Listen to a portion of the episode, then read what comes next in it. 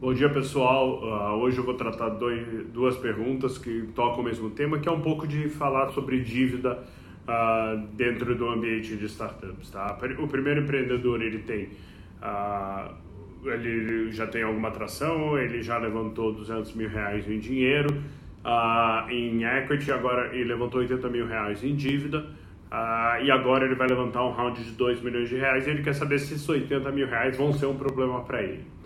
Do outro lado, me pergunta um pouquinho uh, sobre Venture Debt. Começa a ter bastante oferta de Venture Debt no mercado, seja SP Ventures, Galápagos, uh, BTG, uh, ou então é Silicon Valley Bank, com o pessoal do, do Partners for Growth.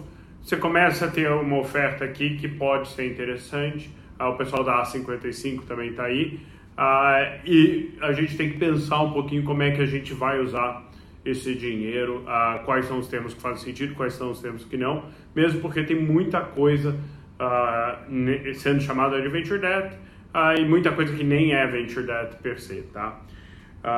quando a gente pensa em, em dívida para uma empresa, para uma startup, a grande dificuldade que a gente tem de utilizar dívida é que as startups ainda elas são muito imprevisíveis. Hoje você pode até estar gerando alguma receita, você pode chegar daqui a seis meses e tomar a decisão de que é a melhor coisa para você fazer um freemium e você vai passar dois anos sem receita.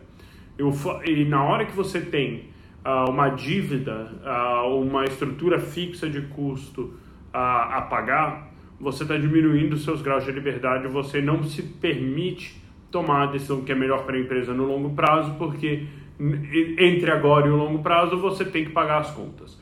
Então, quando a gente pensa em dívida, a grande preocupação é essa, é se ela amarra fundamentalmente a startup no futuro dela. E aí, voltando ao primeiro caso do cara que vai levantar 2 milhões de reais e tem uma dívida de 80 mil, não parece ser o caso.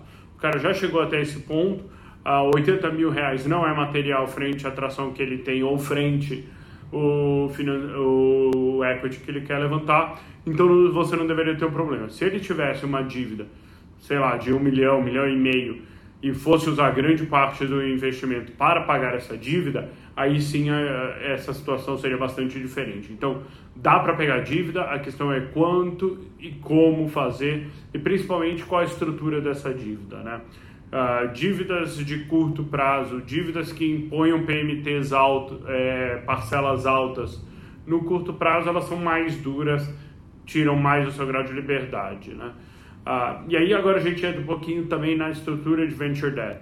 O que a gente tem visto é, é os produtos de Venture Debt, eles vão desde taxas muito altas, numa estrutura de simplesmente parcelamento de 2, 3 uh, anos uh, do empréstimo, até estruturas que vão uh, revolving, né? Então o cara te dá lá 3, 4 vezes o seu, o seu MRR de dívida. E conforme você vai crescendo esse, esse volume de, de financiamento vai aumentando, porque ele está atrelado ao seu crescimento, e ele cresce mais rápido, você em teoria deveria crescer mais rápido o seu faturamento do que a, a taxa de juros. Então você consegue basicamente nunca pagar uh, esse empréstimo, você simplesmente vai rodando e pagando os juros, mas o aumento da, do seu faturamento permite isso. Então, é, você tem essa estrutura, você tem uma outra estrutura que a gente tem visto bastante, é o cara fazer uma taxa um pouquinho mais baixa no, no, de juros no seu financiamento. Então você pega hoje um financiamento de de 5 anos com quatro, com 12 meses de carência e há uma taxa um pouco mais baixa do que você pegaria num banco e por outro lado ele ganha um equity kicker, né? Então ele ganha lá uh, a valor, X% da valorização das ações nos próximos uh, 4, 5 anos, durante o período do financiamento. Então, tem estruturas diferentes, você tem que pensar o que, que é adequado para a sua empresa, o que, que não diminui demais os seus graus de liberdade e não te põe risco demais na mesa, né? Uh, Lembre-se que uh, as startups, fundamentalmente, elas estão queimando caixa.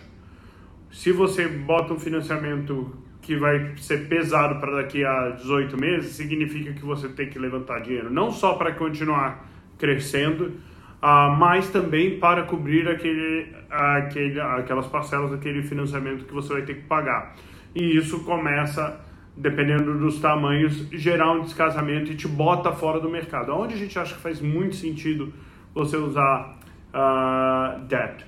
Por exemplo, você levantou, você é uma empresa de SaaS, Série A no Brasil, você levantou Série A, andou Série A, está lá com 6, 7 milhões de dólares, e você sabe que os investidores uh, americanos que vão olhar para fazer um Série B em você precisam de 10 milhões de dólares de ARR. Então, em vez de você fazer uma rodada de Série B brasileira, você pega um pouquinho de dívida, estica o seu runway para você conseguir continuar crescendo de 7 para 10, né? Uh, e aí você sai para fazer uma rodada de Série B nos Estados Unidos uh, com padrões americanos de Série B, que são os tickets maiores.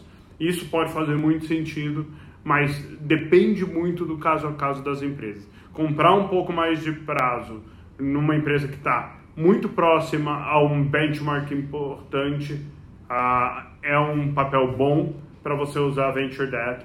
Aí você só tem que garantir que a estrutura está adequada para você. Espero que ajude. Se você uh, tiver mais dúvidas, quiser continuar essa conversa, bota a sua pergunta aqui embaixo que a gente vai conversando. Obrigado.